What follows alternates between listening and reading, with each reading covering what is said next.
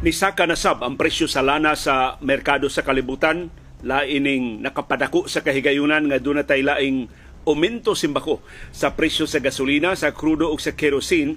Unya sa Martes sa sunod semana. Layo-layo pa hinuuna pero ang unang mga adlaw sa trading sa world market karong semana ha murag nagpunteryaan ng maong direksyon atong padayong bantayan ang presyo sa lana sa merkado sa kalibutan Samtang nagpabilin sa Camarines Sur kining hinay keng nag-irog. Nga bagyo nga si Amang pero init og alimuot na ta. Tibok adlaw karong adlaw dinhi sa syudad ug sa probinsya sa Subo diri sa Bukirang Barangay sa Kasili sa Konsolasyon wa uwan. Nga among nasinati although sa pipila ka bahin sa Eastern Visayas nagpadayon pa ang hulga sa pag-uwan gipahibaw sa Philippine Ports Authority gilibkas na ang pagdili sa pagbiyahe sa mga barko sa probinsya sa Samar kanhi Western Samar. Mao nay karaan nga ngan ana mao probinsya Western Samar karon gitawag na lang siya og Samar province. Pero nagpabilin pa ang pagdili sa mga barko di pa makabiyahe ang mga barko gikan upadung sa Northern Samar kay bantang gihapon sila sa gale warning kusog nga huro sa hangin nga nakapadagko sa bawd sa kadagatan. Samtang nagprotesta ang obispo sa Bohol ini pagpamutol sa century-old acacia trees, mga punuan sa acacia, gipamutol diya sa syudad sa Tagbilaran aron tukuran og gasoline station pagkaway batasan. Sa mga nagputol ini mga punuan sa kahoy munang si gobernador Aris Omintado mo pa imbestigar. Kinsay responsable nananghid ba sa hingtungdan nga mga ahensya sa gobyerno o nganong gitugutan? Nga maputol ka ng mga punuan sa kahoy mao kuno nay kinabugnawan nga bahin. Sa syudad sa Tagbilaran sa Bohol nagaron Nahawa na. Iputol na ang grabiha kapinas gatos katuig ng mga punuan sa akasya. Saksi intaw na sa mga sa kasaysayan sa Bohol, sa katigwangan diha sa Bohol. Karong hapon na sab kining report sa Department of Health, hapit maduble ang mga kaso sa dengue sa first three months this year kung ikumparar sa samang higayon sa niaging tuig 2022, 94% ang pagsaka sa mga kaso sa dengue ang ngayon ta magbantay ining maong sakit makamatay intaw ni kung dili ta magmatngon. Nya sayon ra kayo ang pagbatok sa dengue, pagpalimpi ra sa atong palibot. Mao gikinahanglan pagkugi ra pagpanglabay sa atong mga basura, paghuwad ana mga napundo nga mga tubig labi na kay dihay uwan-uwan sa niagi nga pila ka adlaw. Ug ang mga kompanya sa telepono ni sumbong na sa Department of Information and Communications Technology o sa National Telecommunications Commission NTC nga sa ilang survey sa ilang mga subscribers ang labing dakong rason nga nga luya ang pagpangrehistro sa mga SIM cards mao ang kakuwang sa government IDs. Mayoriya sa mga subscribers why government ID. Nakaparehistro na sila pero wa pa moabot ang ilang national ID. Wa sila passport, wa sila driver's license, wa sila bisan usa ka government ID. Jadi man mahimo barangay clearance, di man mahimo ang company ID, di man mahimo ang school ID, mao na hinungdan nganong nabara ang pagrehistro sa mga SIM cards. Mao nang diawhag ang mga telcos i-extend ang rehistrasyon lapa sa April 26. Gitun-an na ang ilang sugyot sa DICT o sa NTC. Sa pikas nga bahin, ang kanhi gobernador sa Negros Oriental nga si Pride Henry Teves niauhag na nga ibasura kini mga kaso batok niya labi na sa pagpasangil nga siya naghupot sa illegal nga mga armas nga nakit-an diha sud sa iyang compound. Ang argumento ni Teves mao dako kayo ng ilang compound 50 hektaryas kapin ug di siya makabantay sa tanang musud gawas nga mga tao ug mga ekipo labi na mga armas o mga eksplosibo o mga bala diha sud sa ilang compound. Atong susihon karong hapon katuuhan ba ang excuse ni kanhi gobernador Pride Henry Teves. Samtang giklaro na sa House Ethics Committee di na mabakwi ang pagsuspenso ni Kongresista Arnolfo Teves adto na siya mo apilar sa plenaryo sa kinatibuk-an na sa House of Representatives og labihang lisura sa kondisyon una siya makaapilar ato na subayon karong hapuna Samtang ang Commission on Elections di pahibaw nagtukod silang komitiba batok sa vote selling ug sa vote buying. Masulba din ba ning problema pinagi sa pagtukod lang og formal nga komitiba sa COMELEC? Giawag sa nila ang Kongreso pag-usab na sa balaod. Palapdan og i-update ang definition sa vote buying o vote selling selling aron maapil na ang GCash, maapil na ang mga online platforms, maapil na ang moderno nga mga teknolohiya nga magidangpan sa mga politiko o sa mga botante gusto magnegosyo sa adlaw sa eleksyon. Samtang sa nagpadayon nga balikatan military exercises gipahibaw sa Pentagon ang Defense Department sa Estados Unidos magsugod na within the year ang joint patrol diya sa West Philippine Sea na mo urom sa China. Unsaon na nila pagbadlong, ilang sugat-sugaton, ilang gamitan og military grade laser, ang mga barko sa Estados Unidos, sa Japan, sa Australia, sa Canada nga mukuyog sa mga barko sa Pilipinas pagpatrolya sa West Philippine Sea. Samtang gipahibaw sa Pentagon 100 million US dollars ang ilang gastuhon karong tuiga pagpalambo sa mga infrastruktura sa mga kampo sa militar nga gipaubos sa EDCA. Maunay investment sa Estados Unidos sa mga communities di inahimutang ang mga kampo makaangkon og dugang trabaho, makaangkon og dugang kahigayunan sa panginabuhi. Madawag matawag ba ning suborno sa US aron atong sa atong pagpalapad sa mga EDCA sites na ilang kasudlan og sa ilang mga sundao o sa ilang mga ekipo pero ang China mao'y allergic kaayo ining istoryaha. Karong hapon na sab nagsugod na ang Estados Unidos sa pagtuon sa pag-regulate sa chat GPT o sa ubang mga artificial intelligence applications. Ug ang nakalahi, mangutana sila og feedback, mangayo sila feedback gikan sa mga users sa AI unsa may angayang mahimo sa gobyerno. Aron dili na magamit para sa dautan nga katuyuan, dili ni kaabusuhan. Samtang ni ay bana gipalihog siyang asawa kay umaanak ng iyang asawa. Unsa itong ingan aning atong bata? Batang lalaki man ang ilang umaabot nga anak.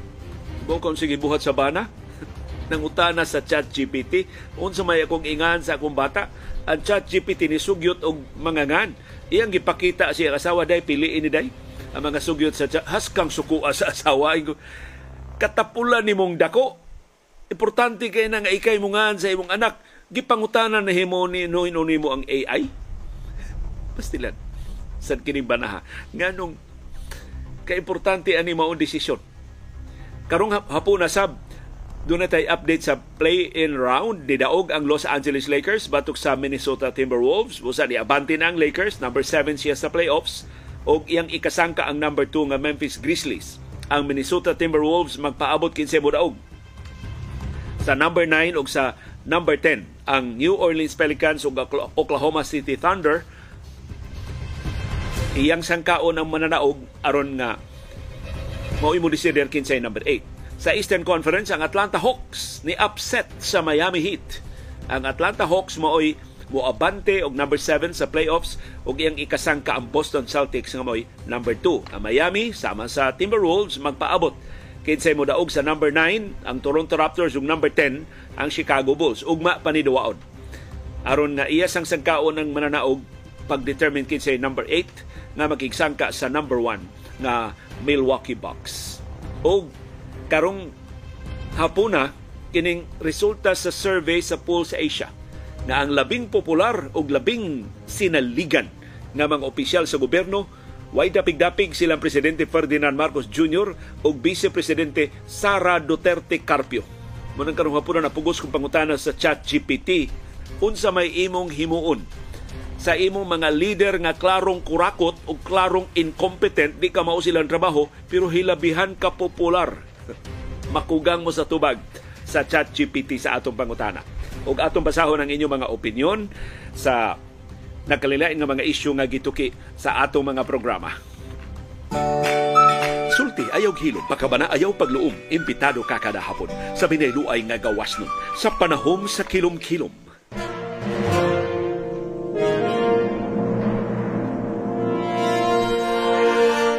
Live gikan diri sa Bukirang Barangay sa Kasili sa Konsolasyon maayong kilom-kilom Subo Kabisaya ug Mindanao ug tanang kanasurat sa kalibutan nga nakachamba sa pagtan-aw sa atong broadcast karong hapuna. Kumusta ang atong kahimtang sa panahon ang sentro o mata sa bagyo nga si Amang nahimutang 74 koreksyon nahimutang sa kadag ibabaw sa kadagatan sa Karamuan, Camarines Sur perting hinaya sa irog. Ganina pa ning kadlawon nga diha sa Kamsur karon hangtod karong hapon na pag gihapon sa, sa Karamuan sa Camarines Sur. Nag-irog siya na po ra ka kilometros matag oras perting hinaya. Ang iyang kinakusgan nga hangin 45 kilometros matag oras duol sa tunga-tunga ang pag-unos moabot og 55 kilometros matag oras na dinis ato sa syudad ug sa probinsya sa Subo wa na takabatyag og epekto sa bagyo nga si Amang perti na natong inita perti natong alimuuta perti natong hayaga. Tibok adlaw bisan ang mga panganod nga nitabon og jutay sa adlaw hilabihang ni Pisa. Wa na sa tay patak-patak nga pag-uwan nga nasinati tibok adlaw pero sigon sa pag-asa, localized thunderstorms ang modominar sa atong kahimtang sa panahon din sa Subo ug sa Bohol ug sa Sikihor ug sa Negros Oriental busa makapaabot ang patak-patak nga pag-uwan karong hapon o karong sayong gabi o baka ugma sa kadlawon. Mausab ni kahimtang sa panahon sa dakumbahin sa Visayas, gawas lang sa Samar provinces nga apektado pa sa bagyo nga si Amang hangtod ning orasa. Tibok Mindanao mausab ang kahimtang sa panahon localized thunderstorms ang nakaapektar ang Metro Manila ug bahin sa Luzon nahulga sa mas daghang kahigayunan sa pag-uwan tungod sa bagyo nga si Amang. Gipahibaw sa Philippine Ports Authority nga dagko gihapon ang mga bawd sa dagat. Mao nang gipugnan gihapon ang gagmay nga mga sakyanan sa dagat. Pero matod sa PPA ila nang gilibkas ang pagsuspenso sa biyahe sa tupag gitugutan na nila nga makalawig ang mga barko sa Western Samar, mao ni karaangan sa probinsya sa Samar. So gawas no na ang mga barko nga mobiya o modunggo dias mga pantalan sa Samar o sa Western Samar. Pero nagpabilin ang suspension sa mga biyahe sa mga barko sa Northern Samar kay bantang sila sa kusog nga hangin nga nakapadagko sa bawd tungod ining bagyo nga si Amang. Matod sa Philippine Coast Guard, ang mga barko diha sa mga pantalan sa Kalbayog o sa Maginoo makabiyahe na. Luwas na nga makabiyahe bisan ang gagmay nga mga sakyanan sa dagat. Sa kahimtang sa panahon gihapon, ni magnitude 5.4 nga linog nga niigo sa Jose Abad Santos sa Davao Occidental ganinang buntag. Ang linog nahitabo alas 10:02 ganinang buntag. Ang epicenter naa sa Jose Abad Santos sa Davao Occidental. Matod sa PIVOX, batigan ang pagtayog nga intensity 2 sa Malungon sa Sarangani, intensity 1 sa Davao City, Davao del Sur, Nabunturan, Davao de Oro, Kim, Kiamba, Alabel, o Glan sa Sarangani. Ingon man sa General Santos City, sa Tupi o Coronadal City sa South Cotabato. Bantay-bantay ta sa atong kahimtang sa panahon, balik na tag-init o galimuot, ang hulga sa sunog.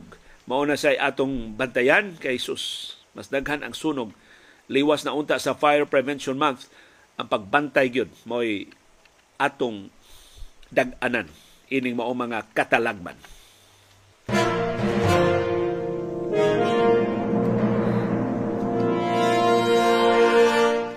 Ambot unsay nasuds bakukang sa mga opisyal sa siyudad sa Tagbilaran sa Bohol giputol man ang higante nga mga punuan sa Acacia di Tagbilaran City nga ang average nga edad kapina 100 years old. Ang nibisto ining maong binuang mao ang obispo sa Bohol nga si Bishop Alberto Abet Uy. Sa iyang post sa social media, gikan sa diocese sa Tagbilaran, nipadayag og kasubo ang obispo sa pagkaputol sa mga punuan sa akasya sa Tagbilaran City. Matod ni Bishop Uy, labi menos upat ka mga karaan na kaimpunuan sa akasya ang giputol aron mahawan ang luna nga tukuran og gasoline station. Naa ni mahimutang sa Carlos P. Garcia North Avenue sa iskina sa Mora Street sa barangay Talukto sa Tagbilaran City. Ang mga mulupyo duol ining maong luna ni padayag in town og kaguol. Kay perting bugnawa kuno ang ilang lugar tungod adtong upat ka higanting punuan sa akasya na karong giputol naman wa na sila kapasilungan. Ni kalit lang kuno kainit ug kaigang. Ang ilang pamati diha sa ilang palibot. Grabe no more than 100 years nga nagpandong diha sa CPG unya giputol para lang sa gasoline station. Gitawag ng lugar og Baguio Drive tungod sa kabugnaw tungod sa ka landong gikan sa higante nga mga punuan sa akasya. Matod ni Bishop Uy, makapasubo ang pagputol sa mga punuan sa akasya na niya pa makaapektar gyud sa kalikupan diya sa syudad sa Tagbilaran. We have more than enough gas stations in Bohol, more than enough. But we are badly needing huge trees like acacia trees because of the damaging effects of global warming and climate change. The cutting of four huge acacia trees is a big loss, not only for this generation, but for many generations to come. Na natandog ining post ni Bishop Uy atong Abril 2, si Gobernador Aris Omintado sa Bohol ni sugo dayon og investigasyon Ilang susihon ang Department of Environment and Natural Resources na nanghid Manila, ihatagan Manila o permiso ang pagputol ato mga punuan sa akasya. Just in case, bako, gitugutan ni sa DNR ang pagputol sa akasya, kinahanglang magtanom og puli ang mga nagputol. Mura kada punuan na po mantingali ang ipuli, so kinang 40 sab ka mga punuan sa kahoy ang itanom. Pero nga nung gitugutan man to, diri ni sugbogi lihay-lihay man ang nasudong highway aron dili maputol ang mga puno sa akasya diha sa Southern Cebu diha na hinos tagbilaran wa man gito manghilabot ang mga punuan sa akasya wa man to makahulga hinuno nakatabang to.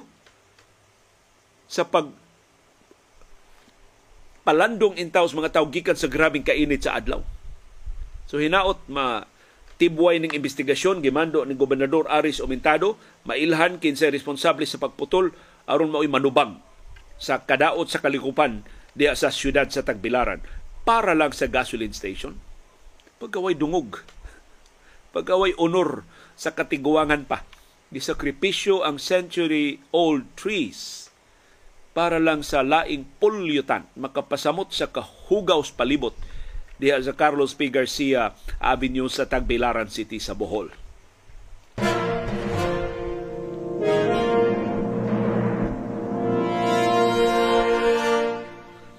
Ang laing di maayong balita mao ang pagsaka sa presyo sa lana sa unang mga oras sa trading karong adlong Miyerkules sa world market. Nagpaabot ang mga oil traders sa inflation data sa Estados Unidos. In the meantime, nisaka ang presyo sa lana. Kay dunay hiring-hiring nga ni arang-arang na ang ni us-us na ang inflation rate sa Estados Unidos. Sama sa pag-us-us sa inflation rate din sa Pilipinas gipangagpas dili na sama kapaspas ang pagsulbong sa presyo sa nagunang mga palaliton sa Estados Unidos. Luwatan pila ka oras gikan karon ang inflation data sa Estados Unidos. So ato naman patiyagan ang kinatibuk ang epekto ini dayong tapos sab sa trading karong adlaw atol sa atong programang baruganan ugma sa alasay sa buntag. Kay ang inflation rate sa Estados Unidos, ang latest mo ibasihan sa Federal Reserve.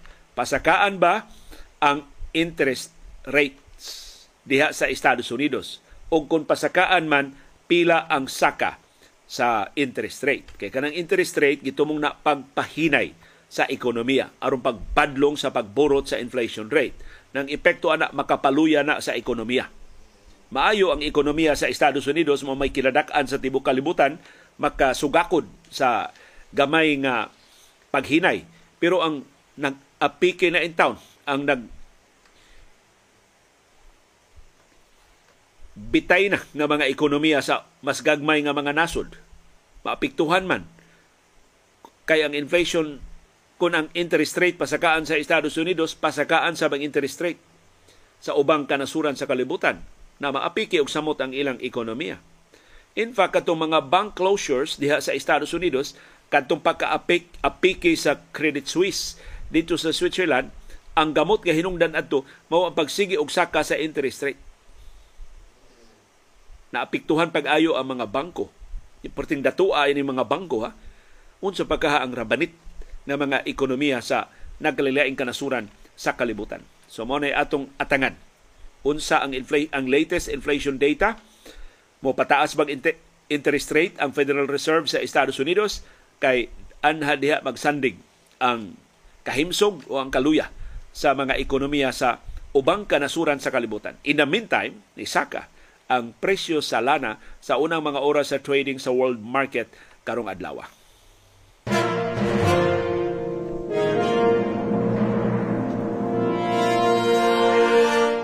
Ang laing di maayong balita mao ang kusog sa mga pagsulbong sa mga kaso sa dengue sa tibok Pilipinas sa first quarter this year kung ikumparar sa samang higayon sa niaging tuig.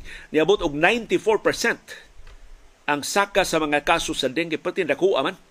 Ini pagsakaa gikan ni sa Enero, Pebrero ug Marso karong tuiga. 94% hapit madoble ang gidaghanon sa mga kaso sa dengue gikan Enero 1 hangtod Marso 18, 2023, ang mga kaso sa dengue sigon sa Department of Health karong tuiga niabot og 27,670. 94, 94% more kaysa mga kaso sa dengue sa samang higayon sa niaging tuig nga 14,278 ra. Hapit yung tinuod maduble ang National Capital Region mo'y kinadaghanan o mga kaso sa dengue sa tibuok Pilipinas. Ang sunod kinadaghanang mga kaso sa dengue ang Central Luzon, ang ikatulo mao ang Davao Region nga naglakip sa Davao City. Matod sa Department of Health, doon na 92 nga nangamatay tungod sa dengue sa unang tuto ka buwan karong tuiga. Dili lisod ang paglikay sa dengue ang bugtong gikinahanglan, kakugi. Persistence. Lahutay sa pagpalimpyo sa atong palibot. So ayaw na mo pagpaabot suguon mo sa barangay, ayaw na mo paabot ang mga clean up drive nga pasiugdahan sa mga local government units, diha mismo sa atong kaugalingong Pinoy-anan, i-assign nato ng kalilay mga sakop sa pamilya. Aron malukop na to paglimpyo ang tibok natong palibot, ang kamagawangan mo limpyo sa atubangan. Ang ikaduha nga kamagwangan sunod sa kamangguangan mo mulimpyo sa kilid. Ang ikatulo mulimpyo sa laing kilid. Ang kamanghuran mulimpyo luyo. Ang mamagpapa mo magsuperbisar, malimpyo sa biasud sa mga panimay. Kinsa unsay atong limpyuhan? Tanang sudlanan sa tubig atong iyabo. Kay ang dengue mo katap kung makapangitlog ang lamok o maka, makasanay. Mangitlog ning lamok o musanay ang lamok kung doon na sila'y makit-an nga tin-aw og bugnaw nga tubig nga way lihok-lihok. So mo tulo ka requirements. Tin-aw, bugnaw, stagnant nga tubig. Asa man ni makit-an ato mga flower vases kana mga karaang ligid. Kapila rin pagbalian na kanang mga balde na atong nabian des gawas nakasahod og uwan. Ay sus ampay na lamok tinaw bugnaw stagnant natanggong. Way lihok-lihok na tubig. In 24 hours makapangitlog mapusa na ng itlog sa lamok. Ma-multiplied na tagpila kagatos ang ilang itlog kada adlaw. So bantay-bantay mo kakugi pagpalimpyo sa palibot mo kinakusga na itong panagang batok sa dengue. Ug di ka kumpiyansahan ng dengue, makamatay ang dengue.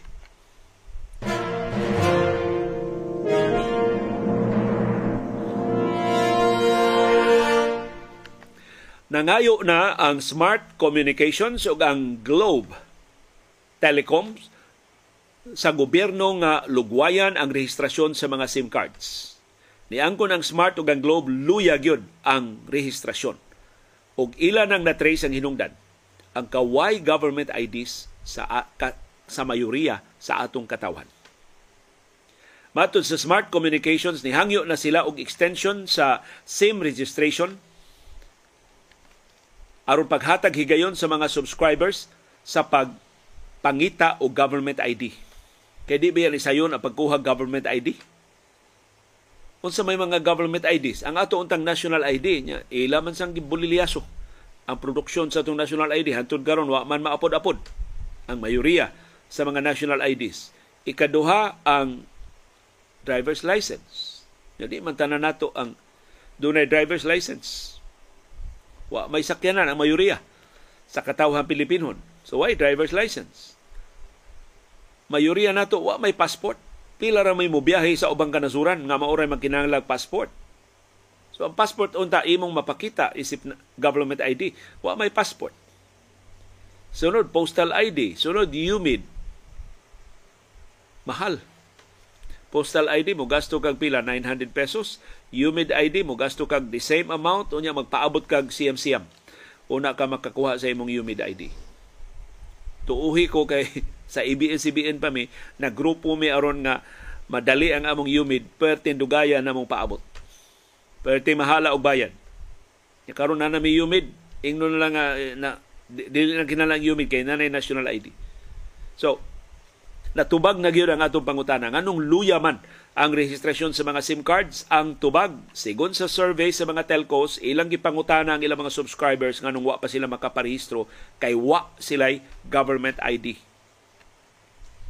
ang smart ug ang TNT gitakda nga mopada og suwat ngadto sa National Telecommunications Commission NTC o sa Department of Information and Communications Technology pagpangayo og extension sa rehistrasyon sa mga SIM cards. Ang Smart ug ang TNT ni Ingon, we see the need to give subscribers more time to secure the government IDs required to register their SIMs. So, maunay rason. Og lisod na sulbaron ang kakuwang sa government IDs. Gawas kung usbon ang lagda, Mahimo na lang barangay clearance. Mahimo na lang company ID. Mahimo na lang ang school IDs. Nasayon kay pagpabuhat sa rikto sa mga scammers. Maghimo dayon sila og scammer incorporated nga ID. Wa na, pakalusot na. Daghan na sa kayong hackers ando na na sa mga SIM cards. So lisod ni para gobyerno unsaon paghimong secure sa registrasyon pero sa samang amot wa sa di mag-survey ang atong gobyerno pila ra sa atong katawan ang dunay government IDs. Aron ma pangandaman ba ni ba sa wa pa magsugod unta ang registrasyon sa mga SIM cards. Sa masanandan ang atong gobyerno pataka laglayat wa ta kahibawog asa asa pa. Og mauni ang estado sa registrasyon. Pila na narehistro sa mga telcos ang Smart Communications mo labing daghan og narehistro. As of April 10, nakarehistro na sila og 32, 32 million 479,499 or 48.99%. Ano, hapit na katunga sa mga subscribers sa Smart ang nakaparehistro. Almost 50% na ang nakaparehistro sa ilang mga subscribers. Ang Globe nakarehistro na og 27 million 783,028 or 32%. So ang globe ang ginagamyan og narehistro, 32% pa.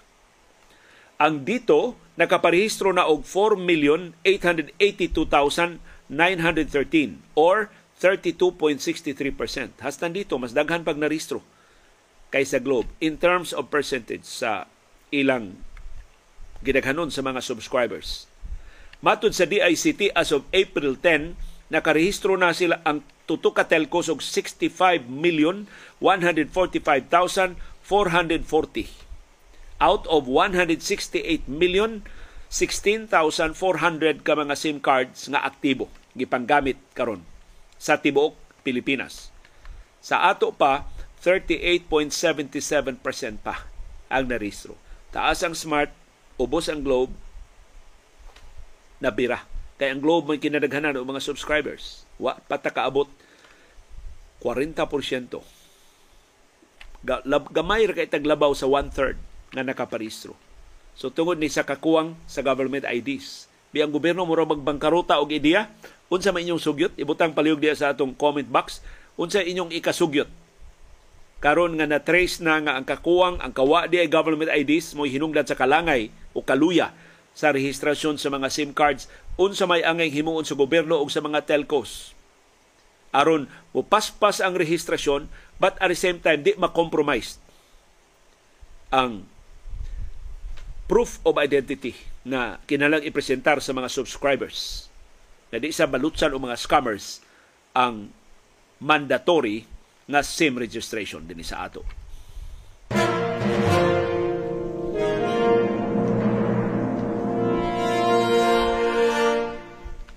Gipahibaw sa Commission on Elections nga nakatukod na sila og formal committee nga maoy mga banya batok sa vote selling o vote buying sa umaabot nga mga eleksyon. Matod sa COMELEC, ilang gilusad ang task force kontra bigay atong 2019. Naglusad sab sila laing task force kontra bigay atong 2022. Pero mga temporaryo ra to. Karon, permanente na ni, formal na ni nga komitiba. Tawgon og Committee on Kontrabigay. Creative sab ang COMELEC. So, doon na dedicated COMELEC office. Permanente na gid nga opisina sa COMELEC. Dunay mga kawani, dunay mga opisyal nga mututok ra gyud unsaon pagbadlong ang vote buying.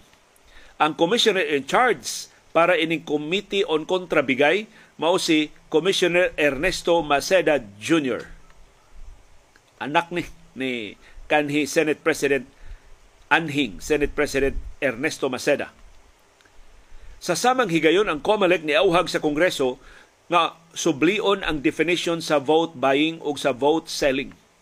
Matod sa COMELEC, lisod kaayo ang pagmatuod ang paghipo sa mga ebidensya sa vote buying tungod sa restrictive nga definition sa balaod. Kinahanglan sa kunong i-update ang definition aron maglakip sa bag-ong modernong mga paagi sa vote selling o sa vote buying sama sa mga bank transfers wa pa man na maapil sa balaod online wallets GCash Maya ug uban pa. Ubos sa balaod si bisan kinsang masakpan nga mamalit o mamaligya og boto silutan o pagkapriso nga not less than one year but not more than six years. Kalapasan di na sad ka botar tangtanga na siyang katungod sa pagbutar, di na makahupot og bisan unsang pwesto sa gobyerno. O ang mga politika ng partido na masakpang guilty sa vote buying, multahan. Malipa, masulubon mi mutaho ninyo, gamay ra kayo amot pilar matudlo may hapras mga tudlo. Ang nasakpan og vote buying amot na pamatud-an ba na konbikto na ba sa mga kaso nga gipasaka batok nila. Doon ay laing pahibaw ang COMELEC. Gitugutan nila ang pag-file sa mga sertifiko di kandidatura sa mga shopping malls sa mga lugar nga daghan kay managan unya maghuot diya sa mga opisina sa COMELEC. Sa pagkakaron, gisugo na sa COMELEC ang ilang mga election officers dinhi sa Sugbo ug sa mga bahin sa Pilipinas sa pagpangita og mas dako nga luna.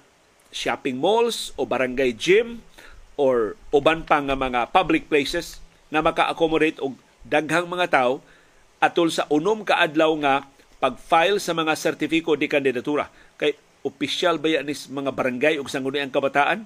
Daghan ng mga silingan nga mukuyog ini file sa COC, maghuot diya sa opisina sa COMELEC. Mahasol ang trapiko.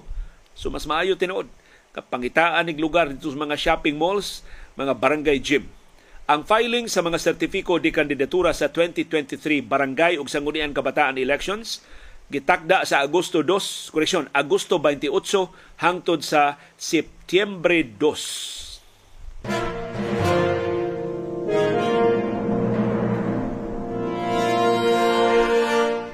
Og naliliana sa mga sakop sa media ang counter affidavit nga gisumiter ni kanhi gobernador Pride Henry Teves sa mga kasong illegal possession of firearms, ammunitions ug explosives nga gipasaka sa Criminal Investigation and Detection Group ug sa Department of Justice batok niya. Sa iyang counter affidavit ni himakak si kanhi gobernador Teves nga siya tag-iya sa mga armas o mga eksplosibo nga nakuha sud sa HDJ compound nga iyang gipanag-iya Mato ni Tevez, wa siya maka panag-iya, wa gani siya kakupot ining nasakmit nga mga armas. Niingon sab siya kasagaran sa mga armas nga nasakmit na himutang gawas sa premises sa HDJ compound.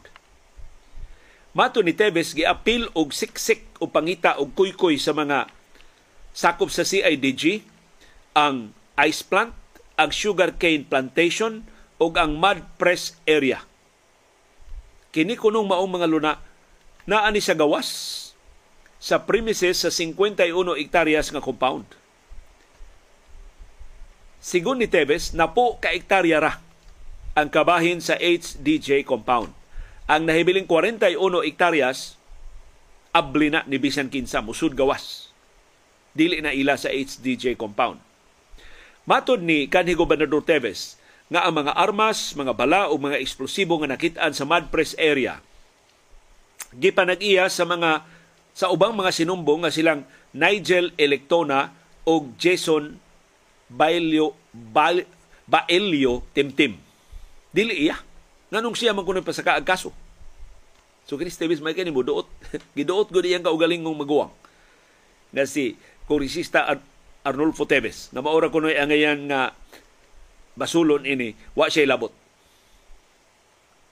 Niingon sab si Teves nga kadtong kwarta na 18 million cash nga nakit-an sud sa puti nga van gikan to sa unknown origins.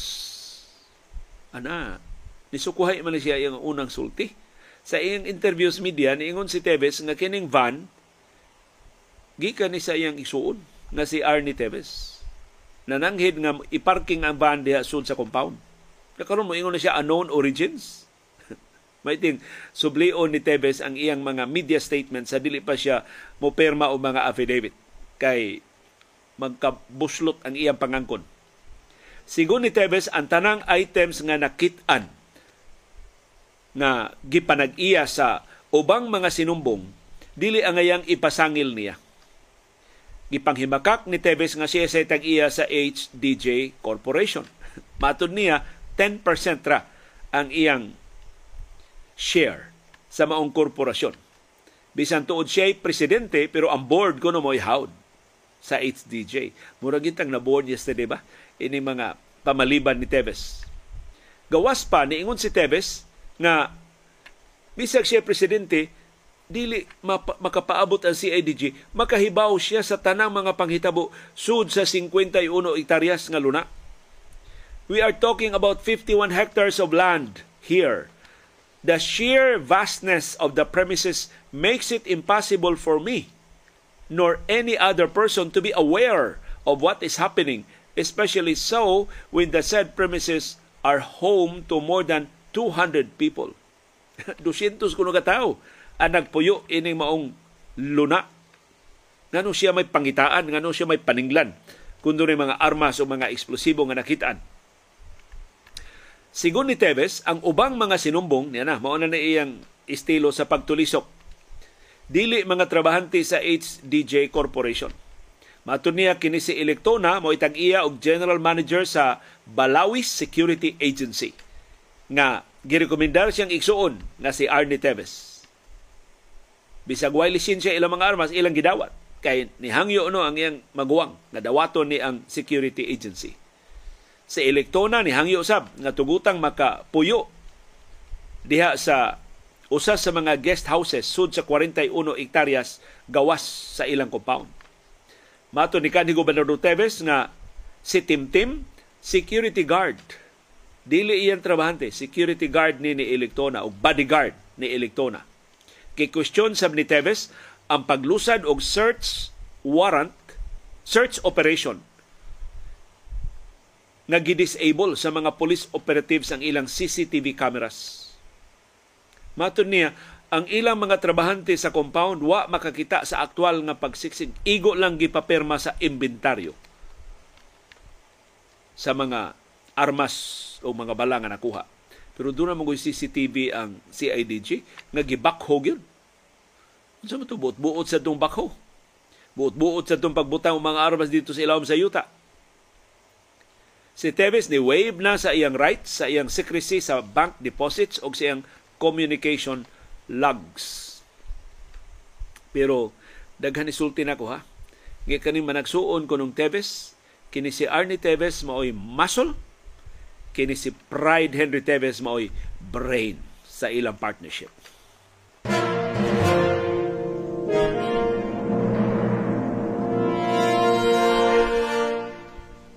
Nakaroon nakita na unsa ka butalo ning abogado ni kongresista Arnolfo Teves si Attorney Ferdinand Topacio ni pasaka og apelasyon sa House Ethics Committee sa pagkususpenso siyang kliyente sud sa 60 ka adlaw.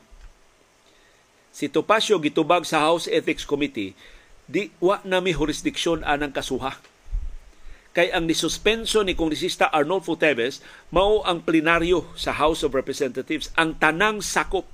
In fact, why bisan usa nga nisupak sa mga kongresista pagsuspenso ni Kongresista Arnie Teves og duha ka buwan o 60 ka adlaw. So ang bisan unsang apelasyon adto isumiter sa plenaryo dili sa House Ethics Committee. Kinisto pa siyang bugiro mong guwen nila ko nga mura bag siya suhitos mga lagda. Sus kayano ining maong lagda, wa siya kahibaw. Nga adto na siya sa plenaryo mo apilar. Ang nakapait dili si Tupasyo mo'y makaapilar ngadto sa plenaryo.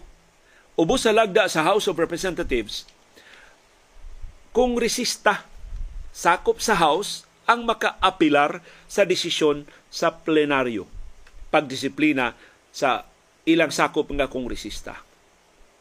Jadi man ni kongresista si Topacio. So si Tevez, si Arnolfo Tevez, kongresista man siya, makaapilar ba siya sa iyang suspension ngadto sa plenaryo? Ang tubag, dili. Kay ubos sa lagda sa House of Representatives, ang makaapilar lang kadturang kongresista nga nibutar uban sa mayorya.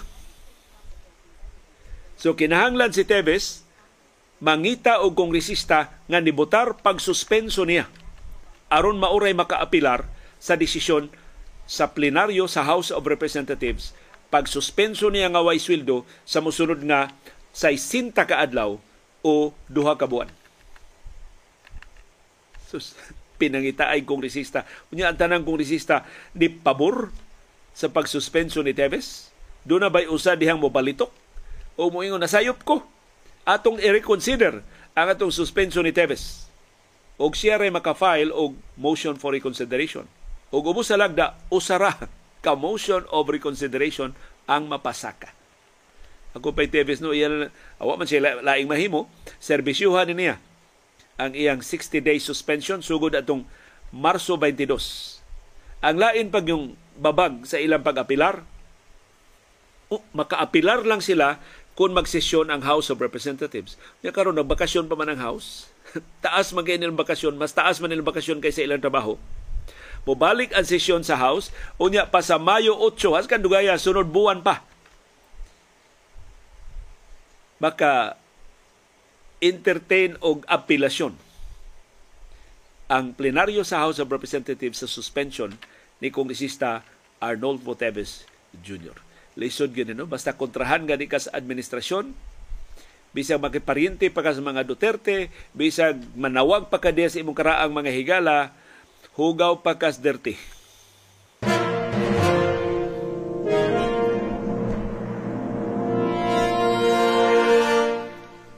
Og ni ana ang resulta sa survey sa Pulse Asia, ang labing popular o labing gisaligan sa tanang national government officials mao ang duha ka labing tag-as nga mga opisyal sa atong nasod. Namely, silang Presidente Ferdinand Marcos Jr. o si Vice Presidente Sara Duterte Carpio. Sila mao labing popular, sila pagyud ang most trusted sa tanang mga opisyal sa gobyerno. Si Presidente Marcos dunay popularity rating nga o approval rating nga 78%. Samtang si Vice Presidente Carpio ang iyang approval rating 83%. Mas popular si Sara kay ni. Ang ilang ratings wa mausab sa katapusang survey kung ikumparar adtong Nobyembre 2022. So between November to March 2023, maura ang popularidad o trust rating ni Marcos o ni Duterte. Pila ka buwan?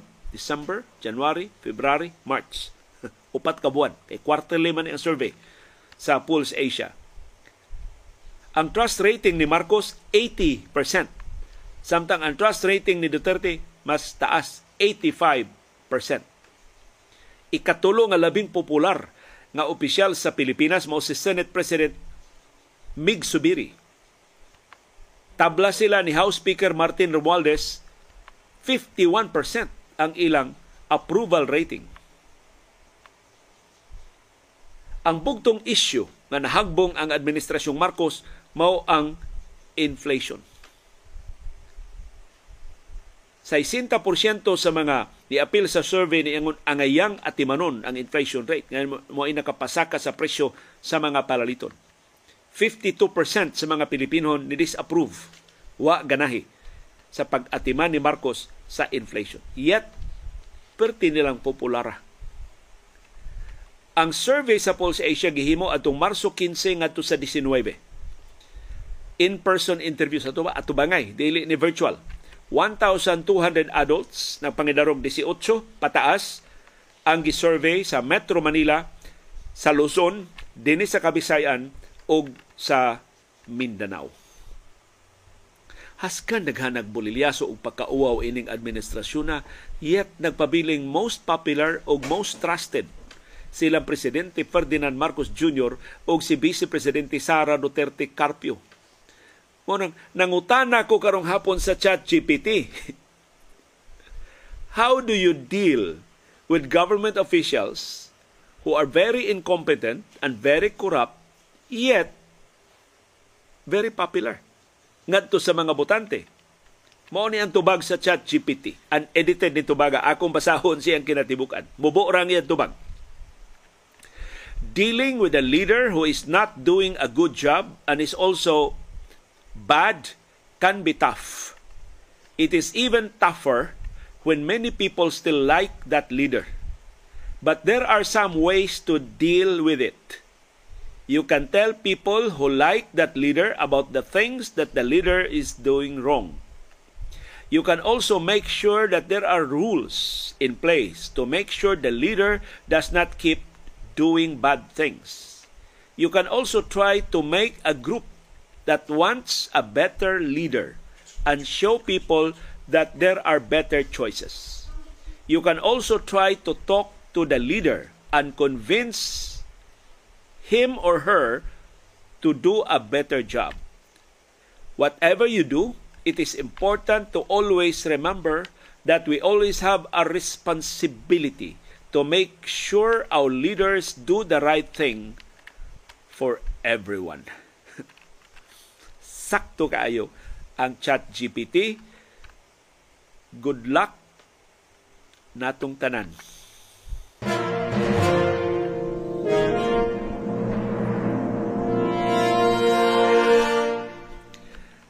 Og ni ay press conference sa Pentagon dito sa Washington DC makapa kubla ni dughan China mag pangagot ang bag-ang China magtanaw, maminaw ini mga statements sa kadagkuan sa Estados Unidos. Kuwang na lang ang Estados Unidos musabod sa tanang grasya, muhatag sa tanang pangayoon sa Pilipinas. Pating lipaya sa Estados Unidos ining pagbalitok sa administrasyon ni Presidente Ferdinand Marcos Jr. gikakatsuwawap sa Duterte administration sa China karon ang Marcos administration hingpit nang nihangop ug hingpit na nakig-alyansa sa Estados Unidos ug punan pa ining sulti ni US Defense Secretary Lloyd Austin nga ang US ug ang Pilipinas magsugod na sa joint maritime patrols diha sa West Philippine Sea later this year. Sud karon tuiga magkuyog na ang Pilipinas ug ang Estados Unidos uban sa alyadong mga nasod pagpatrolya sa West Philippine Sea. Maton ni Defense Secretary Lloyd Austin, we will further integrate our strong bilateral ties into multilateral networks. So di lang Estados Unidos ug Pilipinas apilon ang ubang kanasuran including Japan and Australia. So upat kanasod ang magpatrolya diha sa West Philippine Sea. Let us see the scatter. Tanaw na to din China. Maka punting bagyapog military grade nga lasers way niya ila bagyapong i-maneuver kanang dangerous kanilang maneuver ang mga barkong igugubat sa Estados Unidos, sa Japan o sa Australia. Ila naman bugal-bugalan ang karaan kay natong mga barko sa Pilipinas. Si Defense Secretary Lloyd Austin o si Philippine Defense Secretary Carlito Galvez nagsinaaray nga ilang irregularize ang combined maritime activities diha sa West Philippine Sea. Meaning, no, kuan na ni himuon nilang monthly o himuon nilang weekly o himuon nilang quarterly. Dili ni kausa lang, dili ni one shot deal. Regularize the combined maritime activities.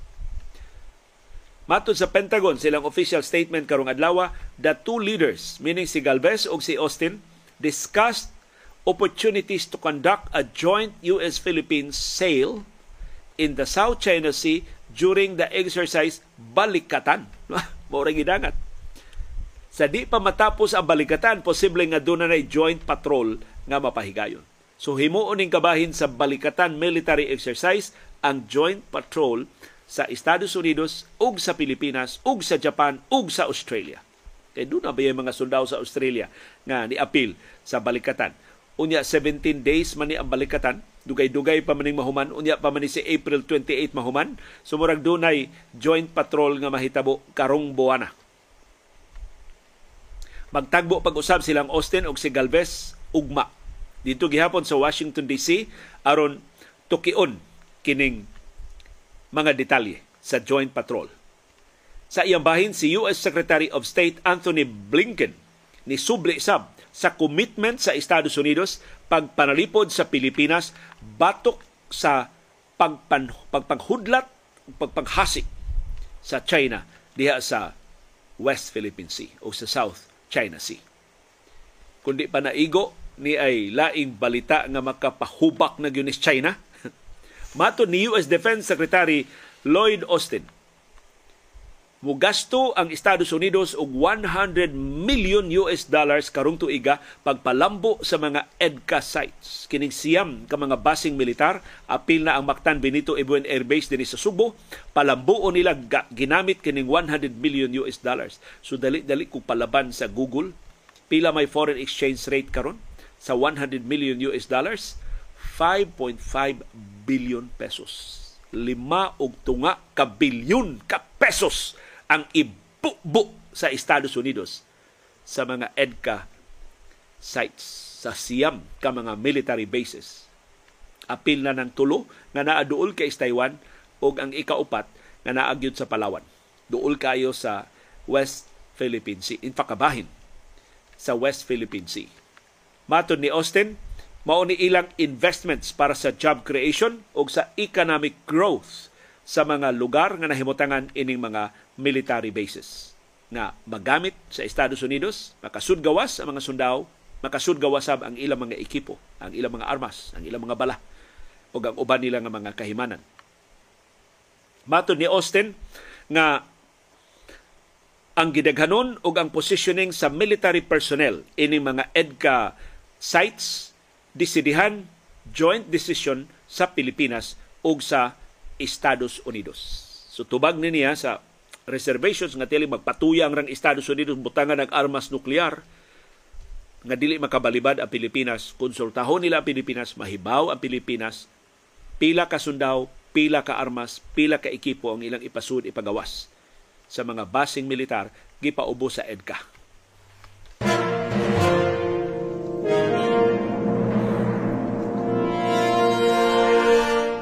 Nagikan sa mga armas arinata sa artificial intelligence Gipahibaw ni US President Joe Biden nga ang iyang administrasyon nagsugod na sa pagtuon unsaon pag-regulate ang Chat GPT o ang artificial intelligence applications.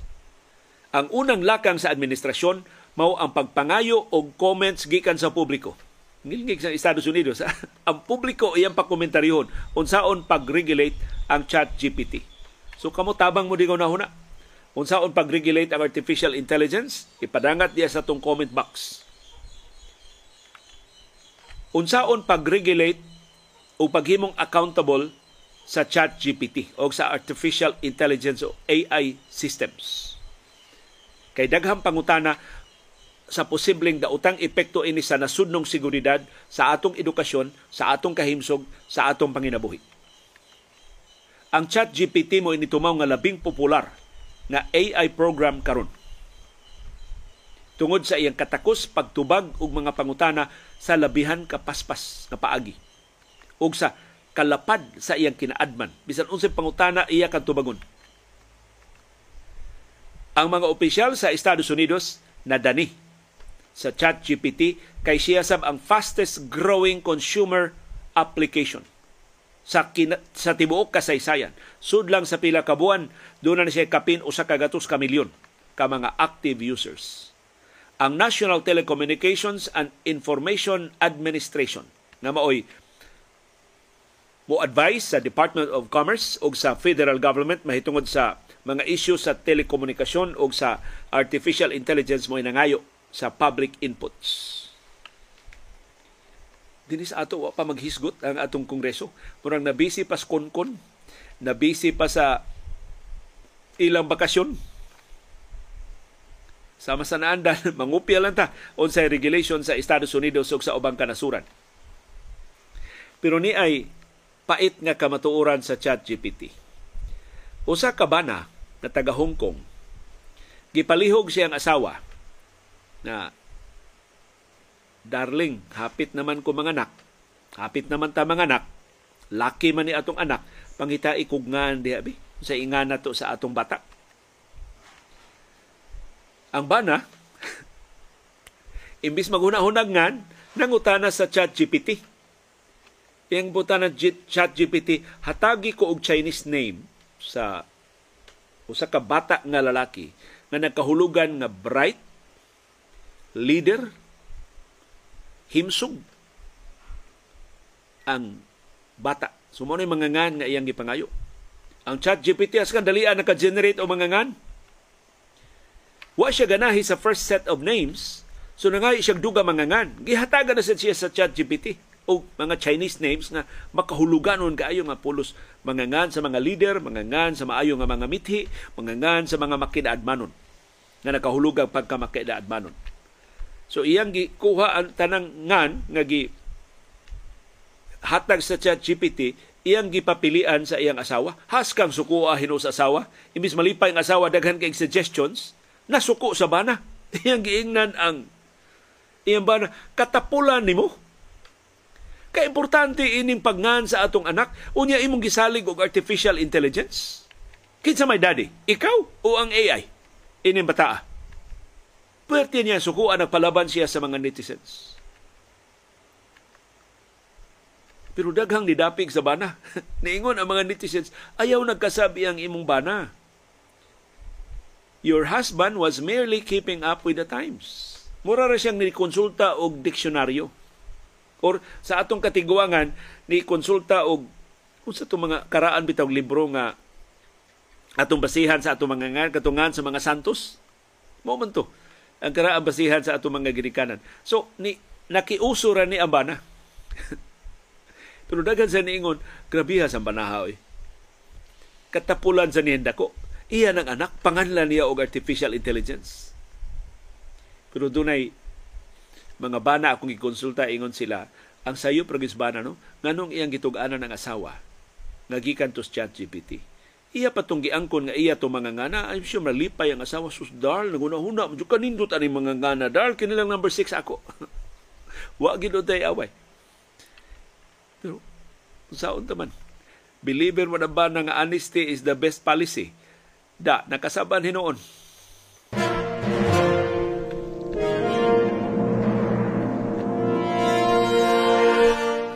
og haskang lingawas duwa. Duha ra ka pero perting lingawa sa play and round sa National Basketball Association karong adlaw ni daog ang Atlanta Hawks iyang gi-upset ang Miami Heat 116-105 og ni abante na siya number 7 sa playoffs og iyang ikasangka ang number 2 nga Boston Celtics.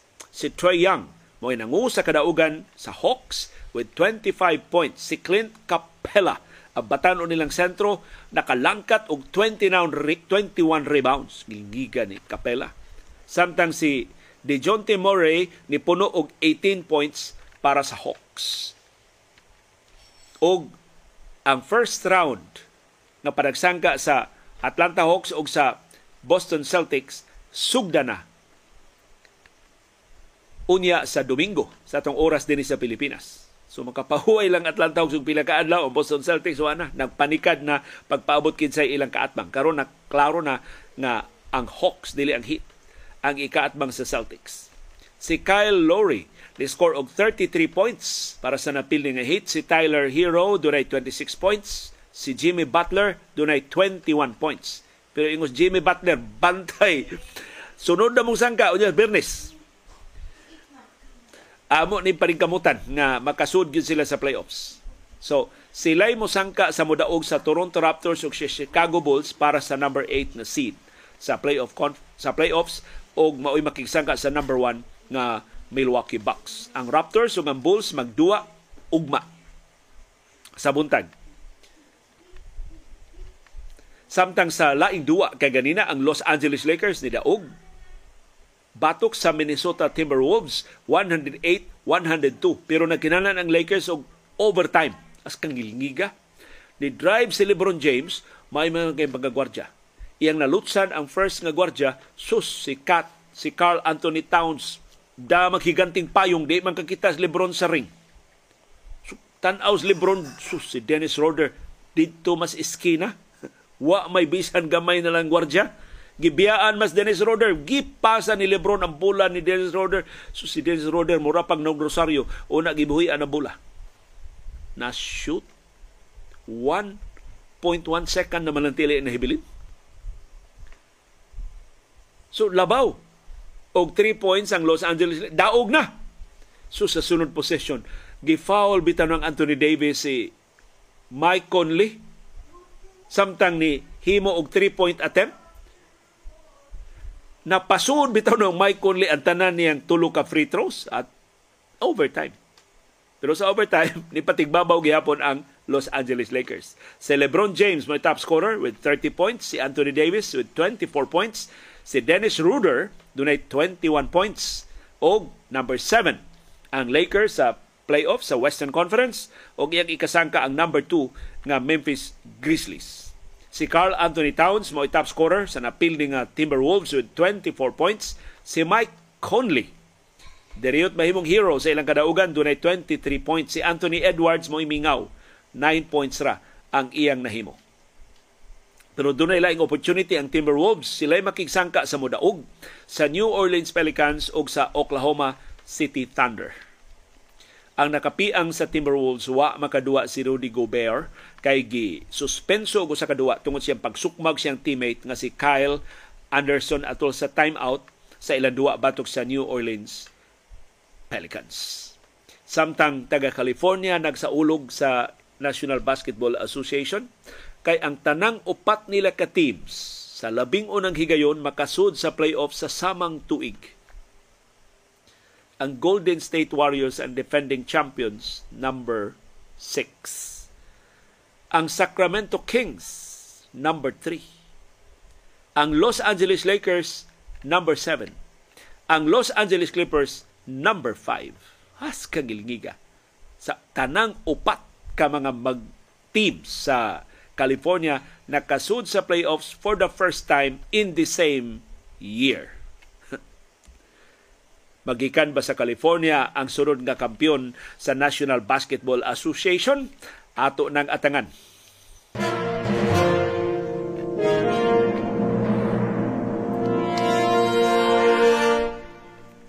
Daghang salamat yung pag-apil sa atong programa og niya ang mga opinion o mga komentaryo sa atong mga viewers on demand wa kaabot sa atong live streaming pero ni-react sa atong mga gipanghisgutan nga mga isyu sa atong mga programa.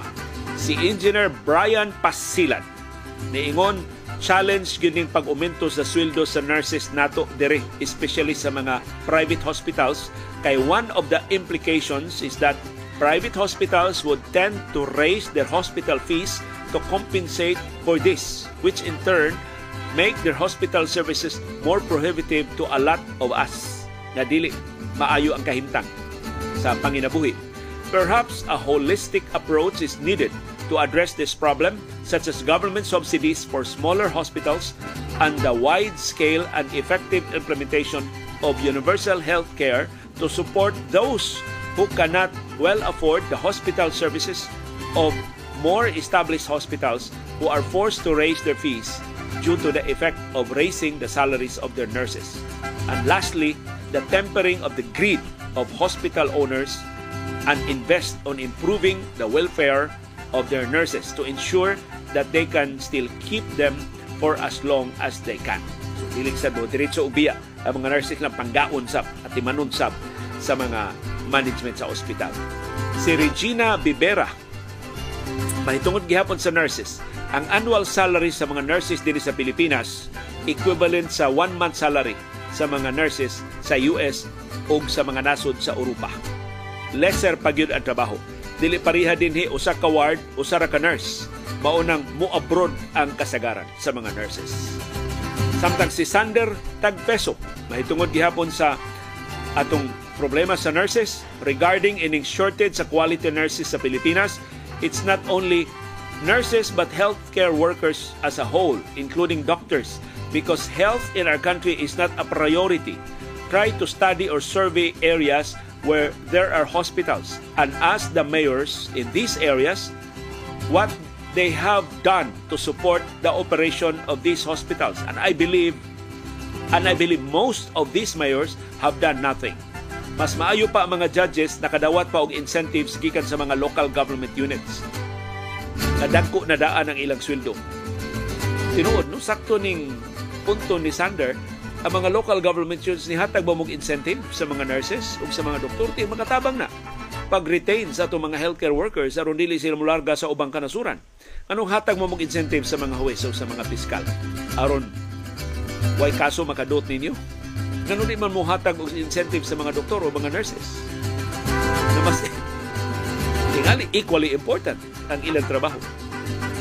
Si Estrella Del Mar, mahitungod gihapon sa nurses, daghantang interaction mahitungod sa nurses. Akong pag-umangkon sa Dubai, dako unta og sweldo pero most of it kuno padung sa rental sa kondo og food kay mahal jud kaayo ang ang ang, ang, ang, ang presyo dito sa Dubai. Pero bisan pa, mas dako kuno gihapon dito kaysa Pilipinas. So mas dako gihapon sila saving. Bisag taas ang presyo sa ubang kanasuran. Si Mila Villa itong naparan. Akong anak tuwa sa London kay mas maayo ang sweldo kaysa pagtrabaho niya diri sa usa ka private hospital sa Subo. Usa in taon ni sa mga wa na magpapugong og tuana sa gawas sa nasod mo trabaho si Froline Quizon. Wa na gid tay ma wa na gid ma-align ang atong gobyerno. Mangayo ang nurse og salad para makatilaw og bugnaw. Hatagan man hinuon og lugaw with matching ginamos. so dili mao. Giusab ang demanda sa nurses dugang suhulan, ang tubag sa CHED usbon ang curriculum. So sakto si Froline, wa magkadimao ang reaksyon sa atong gobyerno. Samtang si Mako, dunay lehitimo kay nga concern mahitungod sa PhilHealth. Akong concern sa PhilHealth, dako ra kaayo ang premium. Kung imong kwintahon, mas maayo pag mukuha na lang kag health insurance sa private. 700 plus pesos ang akong contribution unya ang sa employer share ak, nako pa.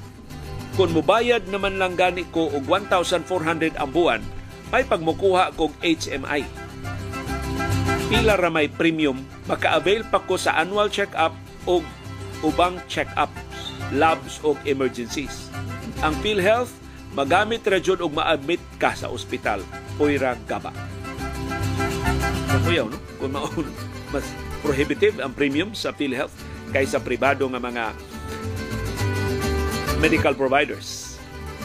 O si Madam Brunhilda, nangutana, So what is BBM doing about the unemployment rate? Don't, didn't he boast about the pledge investments abroad during his multiple travels since last year? so nganong ni, ni daghan man hinoon ang mga white trabaho, hay naman to. Ang mga investments nga giingong makamugna og dugang kahigayon sa pantrabaho sa daghan kay mga laag sa presidente sukat pa sa niaging tuig. Kung si Ping Olivar gikan sa Estados Unidos Why plano mo bayad og buhis ang mga Marcos labi na karon nga naa sila sa pwesto. Kapait ping Olaybar kung matinuod ng imo nga magpapating ang mga Marcos pero tinuod nagpapating sila sa wa pa sila sa gahom nganong di man sila magpapating times 10 karon nga nana sila sa Malacañang Daghang salamat yung padayon nga interes. Daghang salamat yung paningkamot pagsabot sa mga kahulugan, sa mga panghitabo sa atong palibot. Labaw sa tanan, daghang salamat yung paggahin og panahon, paggasto og kwarta, pagpalit og internet data, paghupot og anli agwanta. Aron pagtultol ining atong bag-ong plataporma o aron paglili ni ining kabus og dili takos nga panahon sa kilom-kilom.